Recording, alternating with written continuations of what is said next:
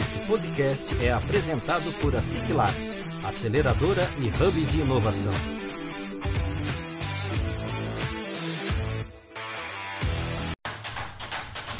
Está começando mais um ASIC Labs Cast, o podcast oficial da ASIC Labs.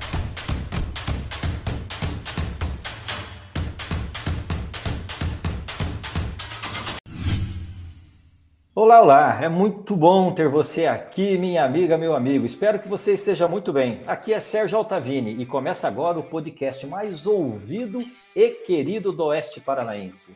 Está no ar o ASIC Labscast, com apoio e patrocínio do Cicobi Credit Capital Cascavel. Pessoal, é o seguinte, eu convido você a acomodar-se muito bem em sua poltrona, preparar a sua bebida preferida, abrir o aplicativo de notas ou pegar a sua agenda e ficar com os ouvidos muito abertos, muito atentos, porque hoje a conversa está sensacional e imperdível. Vamos falar sobre filosofia e pessoas Filosofia e lideranças, filosofia e o mundo corporativo.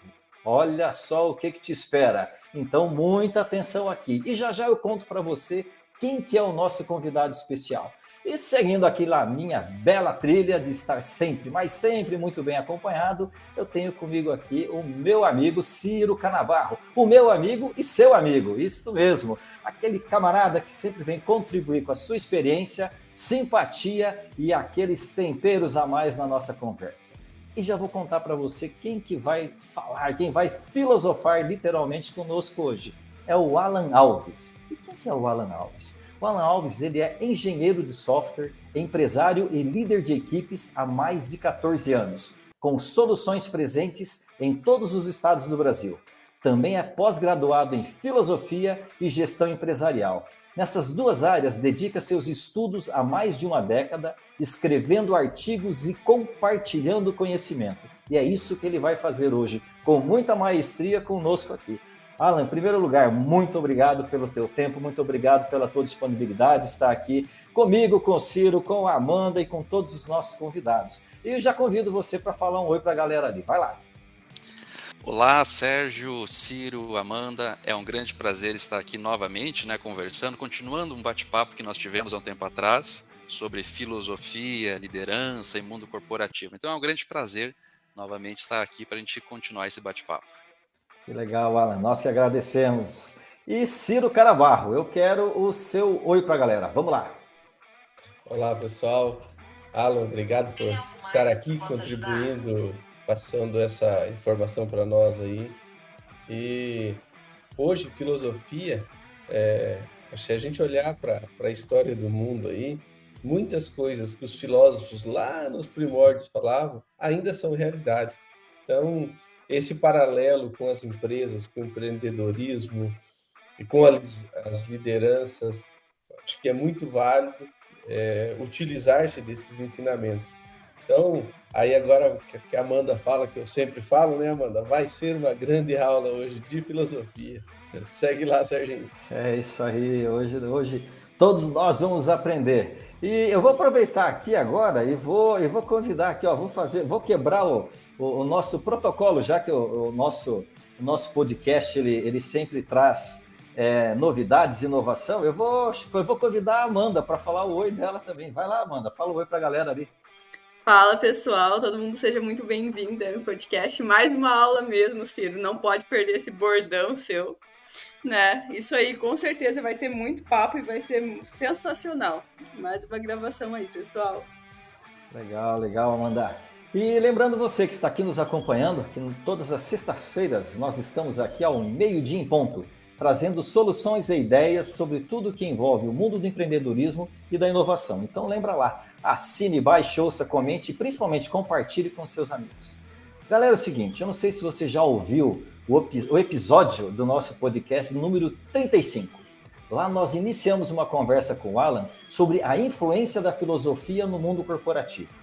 E é claro que nós não esgotamos o tema. E digo mais, ficou aquele gosto de quero mais. Então aqui estamos. E hoje nós vamos falar sobre propósito e foco na liderança, alinhando com alguns mitos que nós temos é, é, dentro desse, desse mundo da filosofia. E é isso que o Alan vai contar para nós.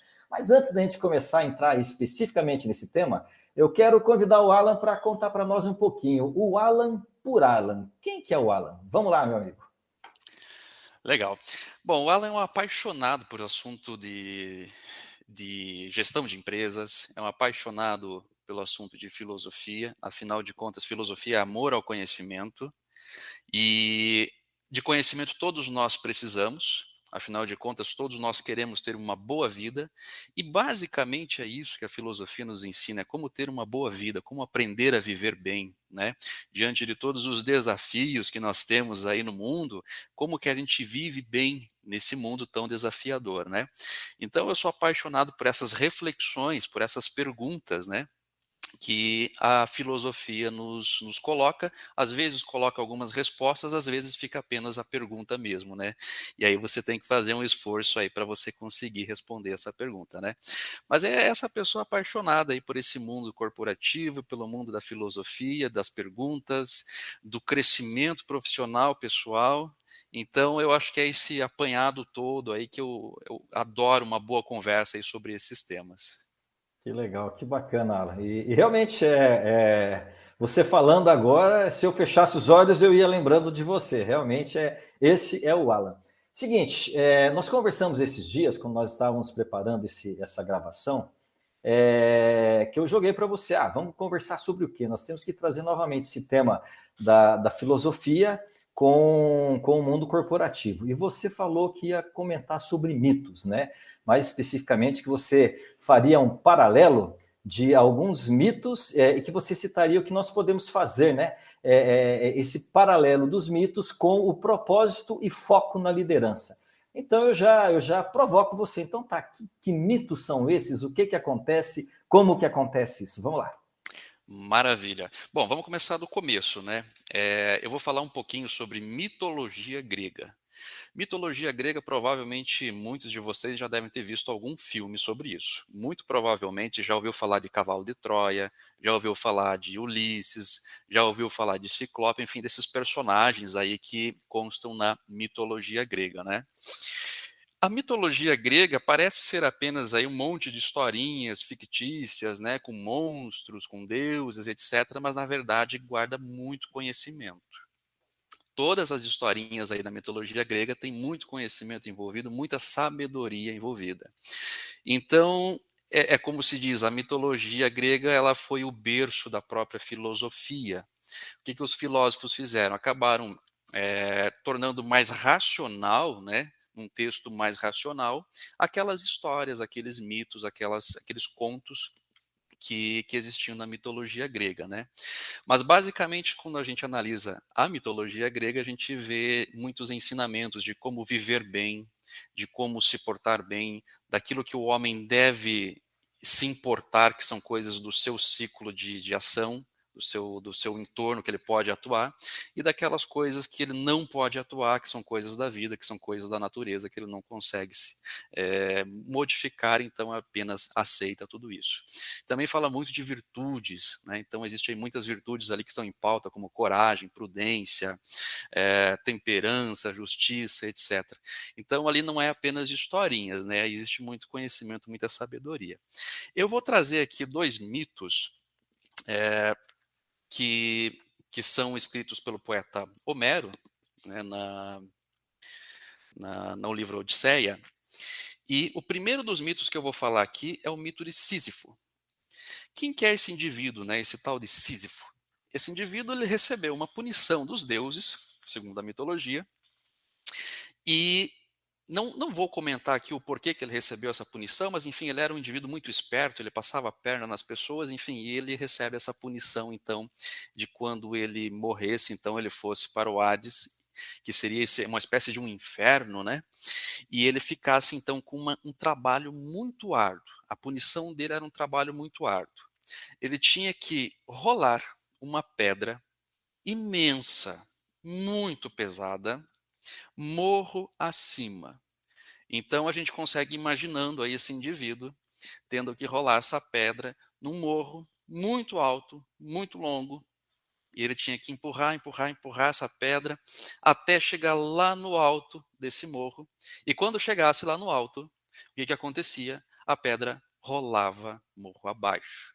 E ele então descia e empurrava a pedra novamente para cima até chegar lá no alto com todo o esforço, sofrimento, suor, calo nas mãos, né, tudo aquilo que a gente consegue imaginar. Sísifo então tem essa, esse trabalho repetitivo, árduo, dia após dia, hora após hora, mês após mês, ano após ano. Esse é a punição que os deuses deram para o Sísifo. E ele então recebe essa punição e não tem muito o que fazer, né? Ele tem que cumprir essa punição. Então ele rola a pedra até lá em cima, a pedra desce novamente, quicando, rolando rapidamente, ele volta lá embaixo, pega a pedra e rola de novo para cima, com todo o esforço, com toda a situação aí que a gente deve imaginar. E isso indefinidamente. Ele faz isso aí por anos e anos e anos. Bom, o mito de Sísifo é esse.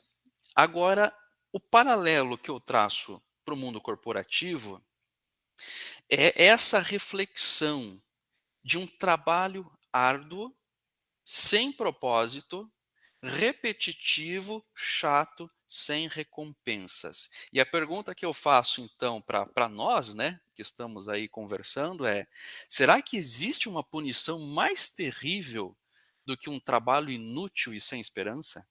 Né? Fica aí um ponto de interrogação. Né? E agora, traçando aí para um lado mais prático do mundo corporativo, será que nas nossas empresas, nas funções que nós temos nas nossas empresas, né, alguns cargos, etc., será que não é uma espécie de um trabalho árduo, sem propósito, repetitivo, chato, cansativo e sem esperança? Será que nós temos esse tipo de trabalho ainda nas nossas empresas? Que a, a, aquele, aquele cargo, aquela, aquela pessoa, enfim, que está exercendo aquele cargo está nessa situação de um trabalho repetitivo, todo dia a mesma coisa, sem maiores propósitos, chato, sem recompensa, inútil, sem esperança. Quer dizer, o quão ruim deve ser essa situação na vida de da pessoa que executa esse trabalho me parece ser uma punição muito próxima a essa punição que teve o Sísifo, é? de você estar exercendo um trabalho sem saber porquê, sem propósito, sem missão, sem sentido, dia após dia, ano após ano, até que, enfim, aconteça alguma coisa diferente, né? Então, assim, é claro que existe, né, nas nossas empresas aí, existem esses trabalhos, existem essas situações aí que, muitas vezes, trabalhos repetitivos, é, nem toda empresa consegue fazer trabalhos intelectuais apenas, né? Então, muitas empresas ainda têm trabalhos repetitivos, cansativos, né? Braçais para serem feitos, né? E aí a outra questão que eu coloco é: será que quando você vislumbra um propósito maior do que você, maior do que o seu trabalho, maior do que o seu dia, será que isso não fica muito mais leve? Né? Porque aqui no mito de Sísifo ele está fazendo isso sem propósito nenhum, é um trabalho simplesmente repetitivo, chato, é, terrível, né? sem esperança, sem nada.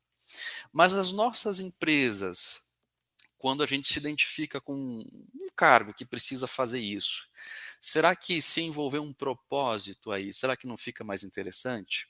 Eu lembro de um, de um episódio do Cortella que ele estava falando, por exemplo, que a, a pessoa da limpeza, a pessoa que faz a limpeza de um colégio, vamos supor, Será que esse é um trabalho repetitivo? Com certeza é. Será que esse é um trabalho árduo? Com certeza é.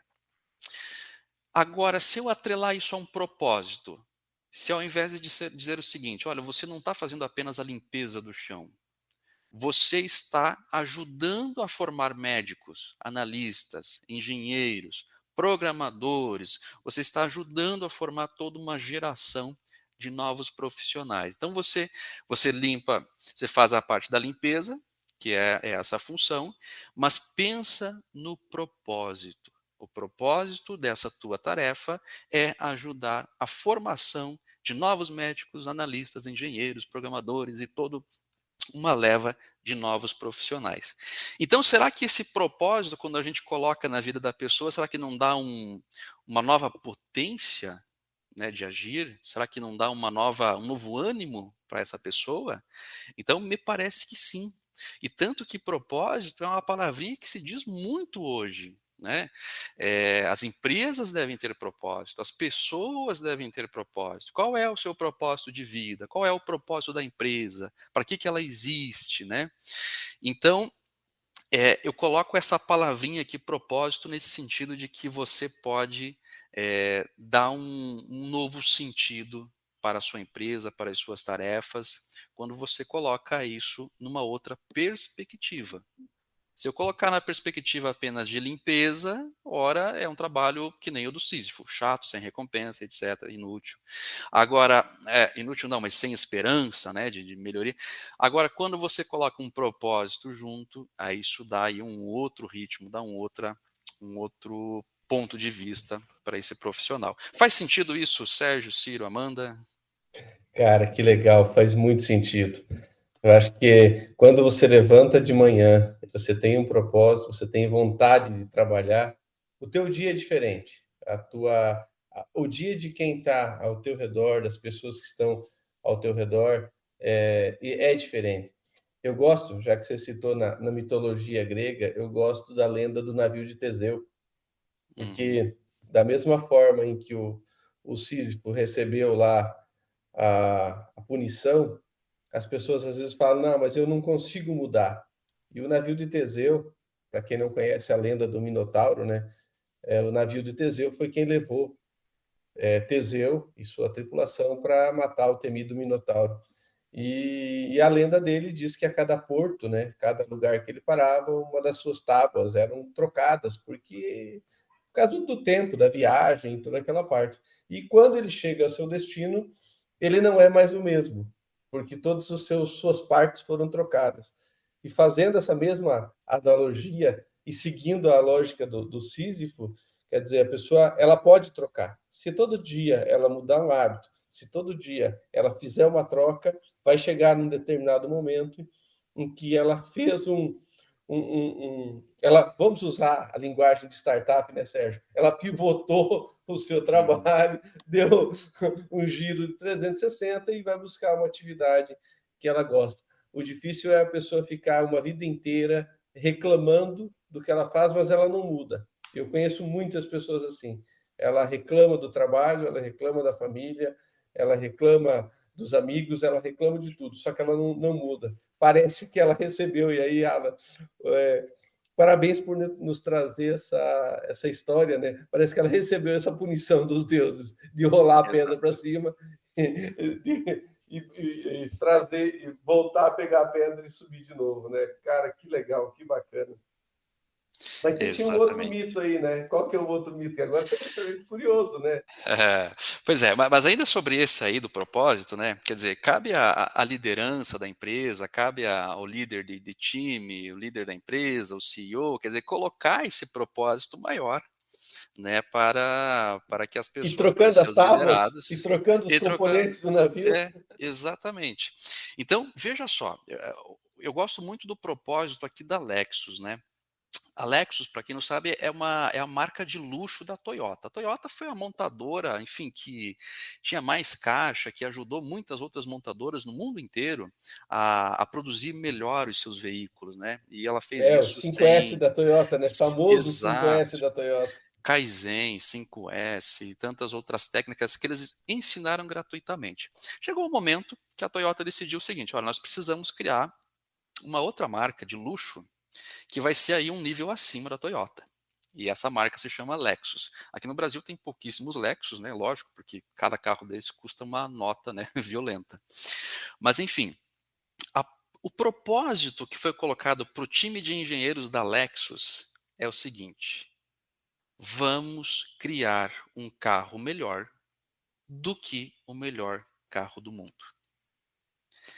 Cara, Olha que propósito interessante, até chegar a arrepiar quando eu, eu releio isso. Imagina só você chegar para o seu time de engenheiros, né, criando uma marca de luxo, e você dizer: Nós vamos criar um carro melhor. Do que o melhor carro que existe no mundo hoje. Que no caso eram as BMWs e eram os, as Mercedes, né?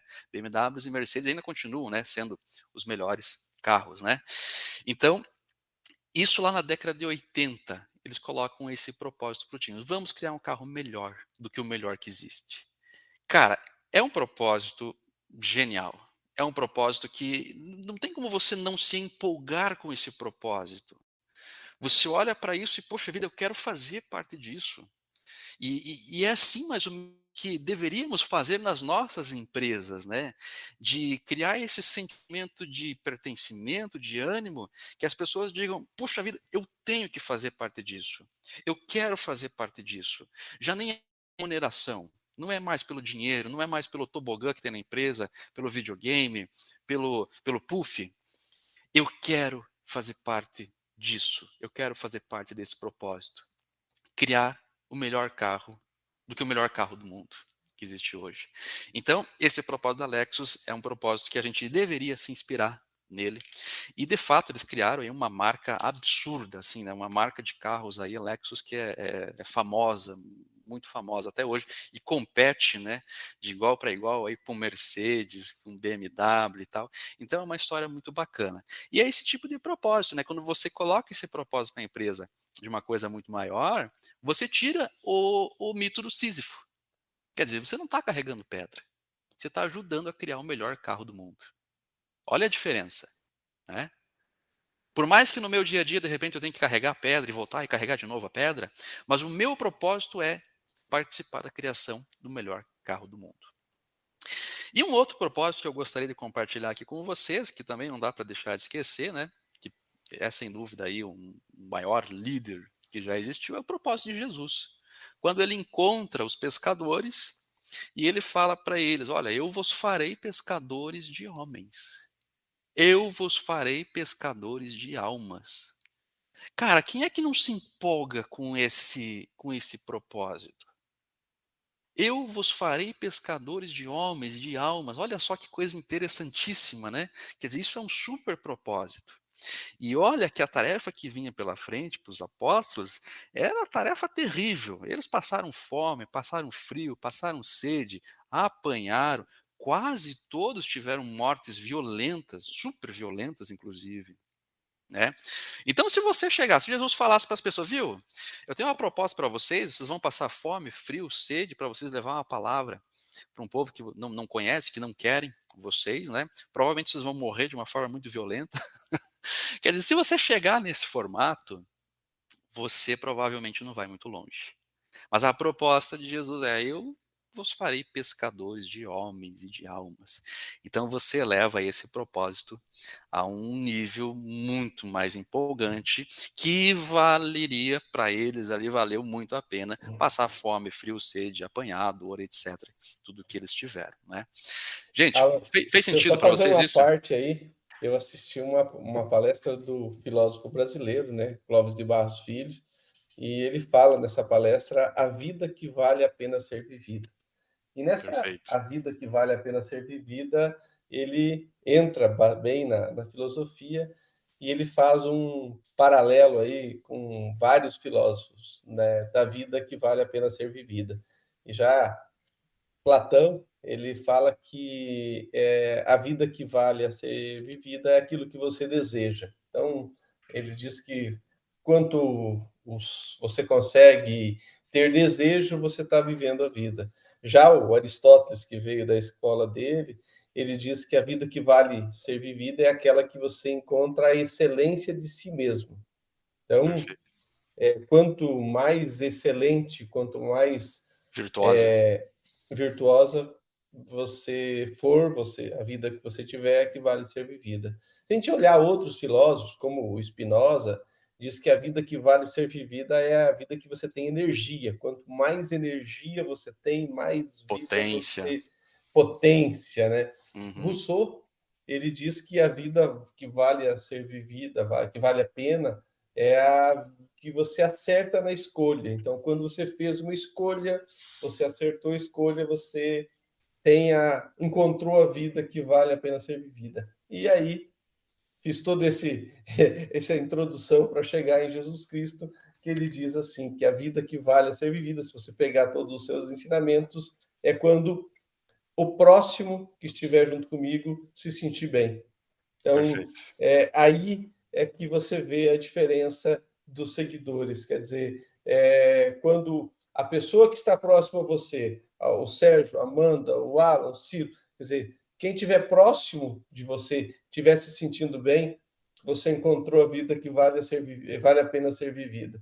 Então, essa palestra dele, quem quiser assistir, tem no YouTube, ela é fantástica, ele com todo o seu humor, o seu, sua irreverência, conta muito bem ela, mas essa, a essência, né? Claro que eu fiz um, um resumo em poucas palavras de cada um de, de, desses é, filósofos e, e para chegar à conclusão de que é, Jesus Cristo ele conseguiu seguidores que hoje é, seria muito difícil ele conseguir seguidores porque se você defendesse a causa dele você seria perseguido, você seria morto, você seria é, preso, você tudo isso, né? Porém é, ele conseguiu seguidores e os seus ensinamentos perpetuaram aí na, na eternidade. Então, isso é que é legal. Mesmo, mesmo com todos os riscos que eles corriam, o propósito falou mais forte e eles abraçaram a ideia e seguiram, né? Isso Porque é se você pegar os ensinamentos bíblicos lá, dizer, as pessoas que estavam perto dele se sentiam melhor. Então, é. o propósito dele é assim: quem estiver perto de mim se sentir melhor, é, eu, eu, eu, atingi o meu propósito, eu atingi propósito. a vida que vale a pena ser vivida. É, legal. Até deixa eu, deixa eu, deixa eu, deixa eu contribuir um pouquinho mais ali, que, que a conversa está muito boa, tá, tá fantástica mesmo. Achei bacana que você falou, né, né, né Alan, de, de você levar, por exemplo, né, esse, essa, esse, esse pertencimento, esse propósito para todos os níveis e para todas as pessoas, né? É, você falou do pessoal de uma empresa, né, o pessoal da limpeza, né? O que, que eles estão fazendo? Não é só limpeza, né? Tem sempre algo a mais. Tem uma história, né, que é, é, é, que é contado quando o homem foi à Lua, né? Que eu não lembro agora qual era o presidente dos Estados Unidos, mas enfim, que ele foi até a NASA e ele perguntou para um, um senhor que fazia faxina lá o que, que ele fazia lá, né? E ele falou que ele estava ajudando a levar o homem à Lua, né? Então Perfeito. você vê, é, era parte dele, né? Era, era ele contribuindo para a parte dele. E o que me chama muita atenção, que muitas vezes é, nós temos muitas empresas, né, em, em, alguns treinamentos, algumas mentorias que eu mesmo presto para em algumas empresas. Recentemente eu encontrei uma assim, que eu não vou falar o propósito, mas eles têm lá na parede, lá, né, tem a missão, tem a visão, tem os valores. O problema é que aquilo fica só na parede, né? Exato. Assim como o propósito, né? É, é, o porquê que eles estão lá, o que que eles estão. Né? E isso é muito importante, que muitas vezes é, para o empresário que, que está ali no dia a dia, para as pessoas que estão trabalhando, você entra naquela, naquele turbilhão da, dos afazeres do dia e você acaba esquecendo isso. Né? Então, por isso eu acho que isso tem que ser, tem que ser constantemente é, lembrado, né? tem que ser constantemente falado. E eu quero contribuir aqui também com uma frasezinha, até eu, eu, eu, é uma frase que eu trago, né? Muito próximo do que vocês falaram, que é do Barão de Itararé. Eu sempre encerro meus, meus, meus treinamentos com ela que ele fala, né, que o que se leva da vida é a vida que se leva, né? Então eu acho muito muito muito legal, muito bacana e vai tudo ao encontro disso que vocês estão estão contando aqui para nós aqui. Mas Alan, segue lá, vai vai vai falando lá. Maravilha, maravilha. Olha, Sérgio, isso que você falou, cara, de, de propósito na parede, cara, isso é uma coisa que eu, como empresário, eu demorei algum tempo para para realmente compreender o poder daquelas coisas chamadas visão, missão, valores, propósito. Esse tipo de coisa você aprende na faculdade lá no primeiro ano e qualquer outro curso que você faz aí esses, essas coisas são repetidas. Só que para mim como empresário passou uh, passou alguns momentos, né? Primeiro você compreende aquilo, entende, você faz porque tem que fazer depois de alguns anos você refaz, você renova né, a missão, a visão e tal, mas ainda assim você de repente não compreendeu a profundidade da importância disso. Enfim, para resumir a história, agora, depois aí de alguns anos como empresário, é que realmente caiu a ficha da real importância de uma missão e de uma visão bem escrita, bem profunda, bem desafiadora para a empresa e para as pessoas. Mas é interessante como é tudo é um amadurecimento, porque esse tipo de coisa eu aprendi lá na faculdade, lá, né? E, e eu incorporei isso. Eu fiz desde o primeiro ano da empresa, ela tinha visão e missão. Só que você não compreende no primeiro momento toda a potência que isso tem. Vai algum tempo para você realmente é, é, maturar, cair a ficha, a importância da potência que tem uma missão, uma visão vivida, não escrita, vivida. Então, eu, eu, peguei esse gancho, eu nem ia falar isso, mas eu peguei esse gancho, Sérgio, que você falou de missão e propósito na parede, e a gente aprende isso e muitas empresas fazem, mas eu diria assim: leva-se um tempo para maturar, até você realmente, puxa vida, aqui está a missão. Aqui está uma missão digna de mim, digna dos meus colaboradores. Aqui está uma visão digna de mim e dos meus colaboradores. Então, isso tudo leva-se um tempo para fazer. E, e, é natural, né? Claro que é natural esse amadurecimento, mas para mim foi um tempo que demorou alguns anos para chegar lá, tá? Eu acho que para todos. é, é, é um, é um ciclo, né? Bom, é, mas falando vou... de, de missão, visão, valores aí, é, é uma, uma questão assim, né, Alan e Sérgio e Amanda, é que as pessoas elas entram muito no automático.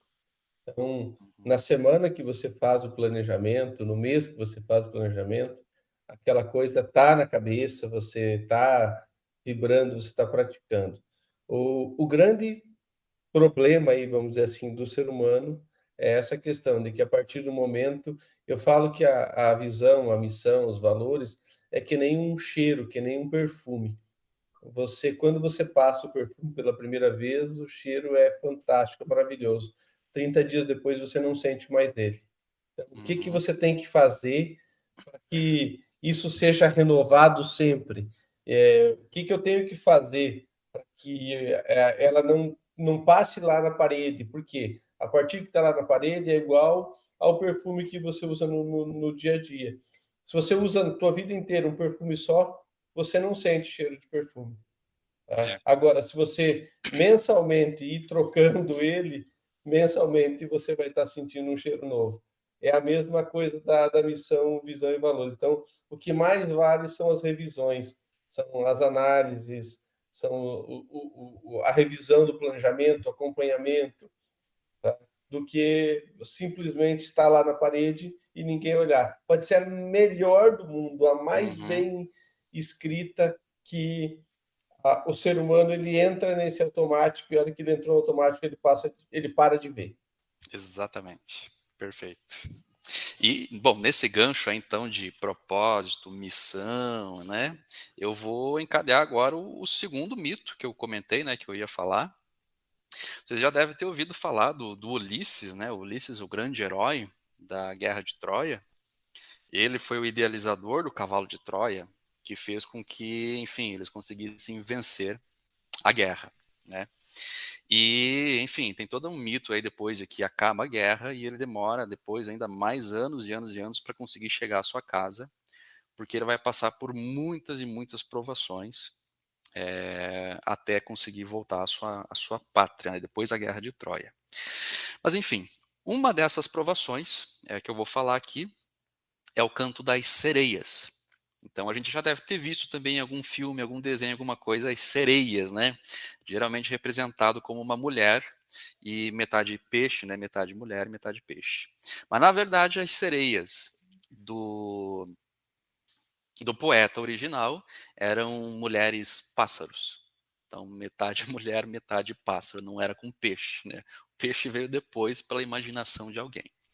Mas essa enfim. Essa, foi, essa foi novidade. É, exatamente. Eram as mulheres pássaros. E as mulheres pássaros, então, as sereias, elas tinham um canto muito bonito. Era um canto muito sedutor. Então, quando os marinheiros né, estavam passando por perto ali daquela ilha onde estavam ali as sereias, né, eles ouviam aquele canto e ficavam completamente alucinados loucos, eles queriam chegar cada vez mais perto, cada vez mais perto, cada vez mais perto. E era uma grande armadilha, porque ali onde as sereias estavam era cheio de corais, cheio de pedras, então ali eles quebravam os seus barcos, afundavam e morriam. Então, até então, nunca teve um marinheiro que ouviu o canto da sereia e saiu vivo. Porque era muito sedutor, era absurdamente sedutor. Por pouquinho que você ouvisse, você já gostaria de ouvir mais e mais e mais. E então você desviava do seu foco, desviava da sua rota, desviava do seu propósito, e você ia até as sereias. E ali quebrava e morria. E conta-se então que eram cheios de ossos ali ao redor das sereias, né? Quem conseguia chegar mais perto eram cheios de ossos e, enfim, carnes que estavam ali apodrecendo da, daqueles marinheiros. Ulisses, sabendo disso, Ulisses era um grande sábio também. Ulisses, sabendo disso, ele pediu para que toda a sua tripulação colocasse cera nos ouvidos. Então, toda a tripulação tapou seus ouvidos de cera para não ouvir o canto. E ele não tapou seus ouvidos, mas ele pediu para que ele fosse fortemente amarrado no barco, no mastro, fortemente amarrado, e que, independente do que ele dissesse, implorasse, fizesse, pedisse para os marinheiros, eles não iriam dar ouvidos né, ao que Ulisses estava falando. Então, quando ele ouviu o canto das sereias, porque ele estava sem a cera nos ouvidos, né? Ele também ficou louco para ir até aquele lugar, ele queria muito, ele esbravejou, ele ordenou que a sua tripulação o levasse até lá, mas como ele estava fortemente amarrado, ele não conseguiu fazer nada, né? Então Ulisses se torna o primeiro homem a ouvir o canto das sereias e sair vivo. Saiu vivo dessa situação. Né? Ele queria ouvir, porque afinal de contas era um canto belíssimo. Né? Então ele gostaria de ouvir, mas logicamente sem ser fatal, né? sem morrer para isso. Então ele ouviu e saiu vivo dessa. E toda essa tripulação, a sua tripulação, com cera nos ouvidos, não ouviu, não ficou então com aquela a, aquele desejo de ir até lá, então eles conseguiram seguir o seu caminho. Bom, esse também é um, é um mito muito interessante. O que, que, é o canto das sereias nas nossas vidas? O que, que, é o canto das sereias na vida corporativa? Né? Aí a gente pode fazer um paralelo com o propósito. Então, muitas vezes a empresa define lá uma missão, uma visão, um propósito, né? cria o produto, idealiza e tal, pá, chega na execução. A hora que chega na execução, você tem você tem vários problemas, né? É como diz a cultura é, é comido no café da manhã, né? Uh, você tem problema de caixa, se você está começando a empresa, ou enfim, ou pegou aí um momento sazonal, alguma coisa assim, você pode ter um problema de caixa. E problema de caixa geralmente é porta para o canto da sereia. Ou você tem um problema, de repente, estrutural, cultural, algum desafio, alguma coisa ali que emperrou no seu produto, no seu propósito, né? Algum, alguma barreira que você encontrou. E todas essas coisas que não saem conforme o primeiro planejamento são portas para o canto das sereias. Porque a pessoa acha sempre que a grama do vizinho é mais verde. Ah, eu estou tentando isso daqui, eu idealizei esse produto, eu idealizei essa empresa, mas no primeiro momento de dificuldade, eu ouvi o canto da sereia, mudei de rumo, mudei de propósito, mudei de metodologia, né? E fui para outro lugar que eu não deveria ir. Então eu coloco isso como um, um grande é, ensinamento, né? Porque quando você está num propósito firme, Siga nesse propósito firme. Dificuldades vão aparecer independente de você quer queira, quer não, quer planejado muito, quer não tenha planejado tanto, mas as dificuldades vão, vão aparecer, independente de, de qualquer coisa. Mas se você está firme no teu propósito, firme na sua missão, na sua visão, não desvie. Não estou querendo dizer com isso que uma empresa nunca deve mudar, né? não, não é essa a situação. É claro que as empresas pivotam, né, como a gente comentou. E pivotar, às vezes, é necessário. Né? A Toyota não nasceu como, como montadora de carro, ela nasceu de outra coisa. É, P&G nasceu como outra coisa. Então, várias empresas pivotaram, não, não há problema nisso. Mas muito cuidado para você não começar a pivotar a cada dificuldade. Né? Então tem que ter esse, esse, esse bom senso de, poxa vida, tenho meu propósito, dificuldades vão aparecer, mas eu não vou atirar para todos os lados, porque numa empresa, quem é empresário há um pouquinho mais de tempo sabe que quando você atira para todos os lados é o caminho para você para você morrer, né? É o caminho para você não chegar ao seu propósito, né? Você pode até sobreviver, mas é como eu digo, né? Viver uma empresa zumbi, né? A, empresa... a gente vê muitos empresários fazendo isso, né? Querendo mudar, querendo diversificar e esquecendo de fazer o que ele é bom. Exatamente, exatamente. Então, é, é, é, como eu ouvi falar, é eu não, não, lembro até com quem que eu estava numa viagem um tempo atrás, e essa pessoa falou: Olha, se eu vejo numa placa escrito restaurante e pizzaria, eu não vou. É, viu? Esse autor dessa frase sou eu. Ó, Ciro, eu, Ciro eu, eu, imaginei que fosse você, só que eu não lembro. Eu não lembrava é, porque. É, é o pior é, é, é, churrascaria e pizzaria. É churrascaria o pior churrasco e a pior pizza. Eles vão tentar socar pizza em você para dar menos carne. Então, quer ir num lugar legal, vai numa pizzaria. Quer ir num lugar mais legal ainda, vai numa churrascaria. Exatamente, exatamente. Quando você vê restaurante e pizzaria, não é bom nem restaurante nem pizzaria, né, cara? Você vai levar o pior dos dois. É o, é o, filósofo, é, é, o filósofo Ciro Carabarro falando filósofo Ciro. Eu, eu, olha, eu até imaginei que fosse o Ciro, mas a gente viaja e tal, bastante, enfim, acabei esquecendo, mas que bom, que bom. Que é o autor é, aí. Não, eu, não, eu não vou, mas não entro de jeito nenhum. e, e é verdade, Ciro, eu também não entro, porque quando você vê uma placa dessa, logo você vê que não há excelência em nada. Não há como ser excelente em restaurante, em pizzaria, em churrascaria e de repente até tem ali uma panificadora junto, né? Um frango assado assando, né, cara? Não tem como você ser bom em tudo. Foca num nicho e seja excelente nesse nicho. É? Os mais duvidosos ainda colocam um sushi no meio, assim, só para ficar um combo belíssimo assim, no negócio. Exatamente, é, é sushi e só falta hamburgueria, né? É, é, aí completa né, o, se, se você procurar pra, por esse Brasil, aí você vai encontrar. Eu estava numa cidade um dia, tinha açougue e contabilidade. Eu falei, meu Deus do céu, o que está pegando aqui? o que está acontecendo? Mas é por aí, né? Quer dizer, você já causa desconfiança, né? Então, assim, o canto das sereias é isso: é quando você vê, você está atuando no varejo, você vê de repente o cara da indústria faturando mais, você muda para a indústria. Ou o contrário, o cara da indústria vê o varejo faturando legal, vai para o varejo também. Ou o cara é do uhum. varejo, vê o serviço se dando bem, muda para serviço. Então, assim, pivotar às vezes é necessário, mas muito cuidado, porque às vezes pode ser o canto das sereias. Então, é, esse é o ensinamento desse, desse mito, né? Pegando esse ensinamento aí, dá para a gente olhar nas cidades, né? A moda agora é hambúrguer, tem um em cada esquina.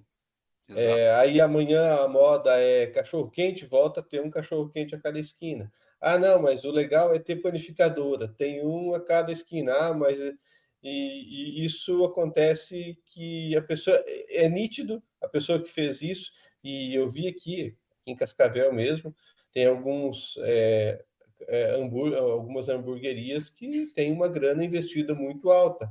Para você passar lá na frente, ela está vazia. Tem uma que eu passo de vez em quando só na frente, nunca entrei, e ela já trocou quatro vezes de direção e continua é, é, é no, como hamburgueria ainda. Então, é, esse é um ensinamento que é, a pessoa ouviu o canto das sereias, né? É, quis ir atrás, só uhum. que esqueceu de fazer uma pesquisa de mercado, uma análise, análise de concorrência, usar os quatro P's do marketing, né? Preço, praça, ponto, promoção. Quer dizer, o ponto ele é, é ele, ele é muito importante. Não adianta eu ficar abrindo um no lado do outro, que eu vou dividir público. Quando eu quando eu olho para o público, eu sei que naquela região eu tenho um público. Então, se eu colocar mais um, mais dez, o público não vai consumir mais. Eu vou dividir público. Quer dizer, uhum. dividir receita, é, muitas vezes ter problema, dependendo do investimento, ele não se paga.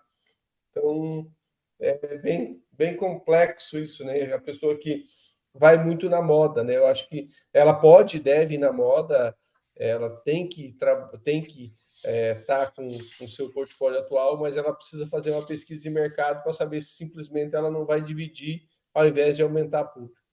Exatamente. E assim para tudo, né? Imagina só se nesse propósito lá do, do da Lexus, né, de criar um, carro melhor do que o melhor carro do mundo, no primeiro desafio que eles tiveram lá, que eles tiveram que refazer o projeto inteiro, eles tiveram que. Teve um momento assim que todo o motor que foi idealizado pelos engenheiros é, estava cumprindo um requisito, mas não estava cumprindo o, o, outro requisito. Né? Por exemplo, ele tem a potência, mas não tem o peso ideal. Né?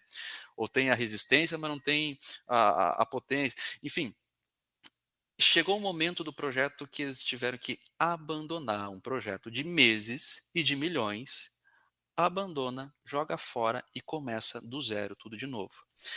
Enfim, e a Lexus não é a única, né? É, tem o mesmo caso da Ford, né? A Ford que também quis criar o melhor carro do mundo e aí os engenheiros tiveram a brilhante ideia de pegar o que tinha é, de melhor em cada carro e colocar num carro. E saiu o Ford Taurus, aquela coisa feia, ridícula que não deu certo. Frankenstein.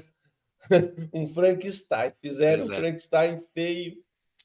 É, pois é. E, e, e, o propósito era criar o melhor carro do mundo, pegando o que tinha de melhor em cada carro. É, e não é assim não que foram funciona. bons né? em nada. Não é assim que funciona, exatamente. Nem então imagina só, a, a Lexus, a hora que teve o primeiro desafio, poxa vida, vamos mudar de propósito? Vamos ouvir o canto da histeria? Vamos fazer um outro carro agora, mediano? Não, né, cara? Não. O propósito da Lexus era muito claro. E diante dos desafios, quer dizer, joga-se no lixo aí esses milhões aí, vamos continuar o projeto, porque a gente tem um propósito muito claro para seguir, e não há sereia no mundo que vá fazer eu desistir disso, né? E eu, eu, eu, eu sempre falo desse livro, porque é um livro que me impactou muito, um livro chamado A Única Coisa. É um livro que eu gosto muito, e ele te ensina a ter muito foco. Quer dizer, a você criar um, um senso de, de foco, a criar um senso de, de poupar energias. Quer dizer, você não tem energia para fazer tudo. Você não tem braço, você não tem grana para fazer tudo. Então, escolha uma única coisa. Faça uma única coisa que tenha um alto impacto, que todo o restante vai se tornar irrelevante. É um livro que eu gosto muito, recomendo muito esse livro para as pessoas, chamado A Única Coisa. Te ensina a, a focar. E quando você foca, não dá margem para o canto das sereias. Então, acho que esse é um livro bem interessante. Gente, está fazendo sentido Sim. esses dois, esses dois mitos gregos? Se faz sentido, faz total sentido, muito bacana. É, a gente, é, eu fico aqui quietinho, fico ouvindo, tô, tá, já anotei um monte de coisa aqui que eu sempre anoto, né? Quando os nossos convidados estão conversando aqui, eu vou anotando. É fantástico a, os insights e essa comparação, e realmente como, como como que existe realmente essa relação, né, Ala? Muito bacana é, de ver, de, de ouvir, né? De pessoa que tem, como você tem esse conhecimento fabuloso, assim, trazendo e fazendo esse paralelo, né? A gente, a gente não enxerga essas coisas, né? Você vê como que a filosofia ela é importante, bem analisada, né, Silvio? Bem analisada, você tem uma. Um, um, você consegue tirar lições dela, e essas lições elas são valiosas e que nem eu comentei lá no início é, são muito antigas e parece que muito atuais. Exatamente. É, é, é, esse poder do bom escritor, do bom pensador, né? Você pega muitos livros de filosofia lá dos pré-socráticos, de Sócrates, Platão, lá a filosofia antiga mesmo, passando pela filosofia medieval e assim, tirando as coisas que são são temporárias, né, que às vezes estão no livro, coisas de, de região, coisas de costumes de época, o restante você vê que não tem alteração. Você conseguiria usar hoje, dois mil e poucos anos depois, você conseguiria utilizar aquilo de uma forma é, absoluta e você teria uma boa vida se você só seguisse aquilo, né? Que legal. Que bacana. Bom, é, Serve com o microfone aberto, Alan. É, já sabe estamos... que ele quer cortar o nosso papo. O, é, papo né? tá, o papo tá fabuloso. Nós estamos com quase uma hora de conversa aqui. E aqui eu acho que a gente emendaria o dia inteiro aqui conversando. Mas tem que deixar um pouquinho pro, pro, pro, pro, pro, pro volume 3, né? Nós tivemos claro. o volume 1 com, com o Alan, esse é o 2. E vamos deixar um pouquinho mais pro volume 3. É, fantástico, Alan. É, não tenho como agradecer. a, a tua, o teu tempo, a tua colaboração, a tua parceria sempre conosco, né? Ali dentro do, de todo o sistema regional de inovação, ali com nós, ali com, com a gente, ali do, do, do ASIC Labs e, enfim, toda, todo, todos os nossos parceiros, você sempre muito presente, sempre muito atuante e, e trazer todo esse conhecimento, né? Todo esse conhecimento aí que você tem e, e, e que pode realmente contribuir com o crescimento de muitas pessoas e muitas empresas. Então eu queria já mais uma vez, né, agradecer a você. Deixo, deixo aberto aqui para você dizer um até logo para a galera, para fechar alguma, alguma ideia a mais que você queira trazer, fica à vontade. E aí nós vamos caminhar para encerrar. Vai lá. Gente, sem mais delongas, eu só agradeço, tá? É, é, um prazer imenso conversar sobre esses assuntos com vocês e me convidem. Eu, eu adoro bater papo, tá? ah, com certeza, com certeza voltará e voltará em breve. É, Ciro Carabarra, eu quero ter até logo para a galera aqui. Beleza. Alan, obrigado aí por compartilhar esse teu conhecimento fantástico. A gente, o Sérgio falou, a gente aprende muito a cada episódio gravado a cada semana. É, às vezes eu, por questões de agenda, de compromisso, não consigo participar, eu fico com uma dor no coração não podendo estar aqui, aprendendo a cada, a cada participante, a cada hoje uma aula de filosofia, uma aula de empreendedorismo, é, trazendo aí para os conceitos das nossas empresas atuais, a filosofia. Então, a gente tem só que te agradecer, agradecer aí quem teve paciência até agora, né, para nos ouvir. É, e mandar aí um grande abraço a todos. Valeu, abraço. Legal, Ciro, obrigado, obrigado muito. E Amanda, eu quero teu até logo também. Falou oi, agora tem que dizer até logo. Valeu, pessoal. Muito obrigada aí para todo mundo que esteve presente até agora no nosso podcast. Muito obrigada ao Alan também, né, pela super aula aí de filosofia. Com certeza foi de grande, grande valia para todo mundo aí, todo, todo esse conhecimento, né, Sérgio? Exatamente. Hoje nós aprendemos sobre filosofia, sobre é, é, gestão, sobre liderança, sobre posicionamento fantástico.